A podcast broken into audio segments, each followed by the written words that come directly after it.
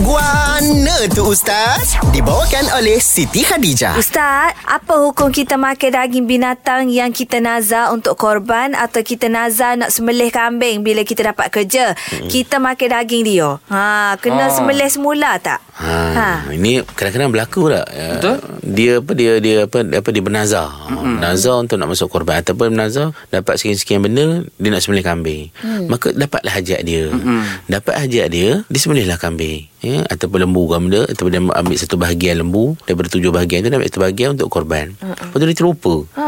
Eh dulu dia bernazar ni kan. Ha, dia pun ha. makan lah buat Makan. gulai bagainya Ha, kan makan ha. protein pinggan menambah. Allah. Allah. Lepas tu baru dia teringat, eh ini apa ni? Ini daging apa ni? Nazar. Uh, nazar dia pernah bernazar. Dia perlu buat apa? Adakah dia perlu sembelih semula tak perlu? Oh, tak perlu. jadi dia perlu buat apa? Ha, dia ambil uh, jumlah ataupun timbangan berat daging tu anggarannya mm-hmm. yang dia dah makan tu sekilo ke berapa kilo. Ha, maknanya beli dekat pasar, mm-hmm. ha, bagi bagi ke orang. ha, bagi ke orang pakai Oh, miskin eh. mudah lah. Ha, orang ramai. Gitu. Mana tak perlu nak sembelih semula. Tak, Tak perlu payahlah. lah Syah pening-pening. Tapi Islam ada, itu ah, mudah. Satu satu kes ber- berlaku juga. Dia uh, bernazar kalau dia dapat sesuatu, dia nak dia nak ambil uh, dia nak sembelih kambing. Mm-mm. Tapi benda hak dia hak dia nazarkan tu tak dapat lagi. Ha, maka dia sembelih dia dia sembelih kambing. Sembelih kambing. Maka hak kami hak dia sembelih tu boleh makan daging. Hmm. Ha, sebab apa? I, itu belum lagi hak yang uh, sembelih kambing hak yang disembelih untuk nak apa-apa bila nazar dia tercapai ni hajat dia tercapai tu. Oh. Ha, dia masuk satu bahagian korban tahun tu. Ha, dia pernah bernazar kalau anak dia atau dia dapat sekian-sekian-sekian, dia apa dia nak sebab nak masuk apa disembelih satu bahagian korban, ambil satu bahagian korban. Maka hajat dia belum tercapai. Aha. Tapi dia ambil korban tahun tu, disembelih, Boleh maka dia boleh makan. makan. Sebab apa? Tidak Hajat mutawafir, mana lagi. tidak mutawafir li syurut, maka okey. tidak memenuhi syarat yang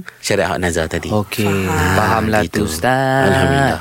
Ada persoalan dan kemusykilan agama? Dengarkan Guana tu Ustaz Mizi. Setiap Ahad hingga Kamis, jam 7.10 pagi, hanya di Gegar Pagi.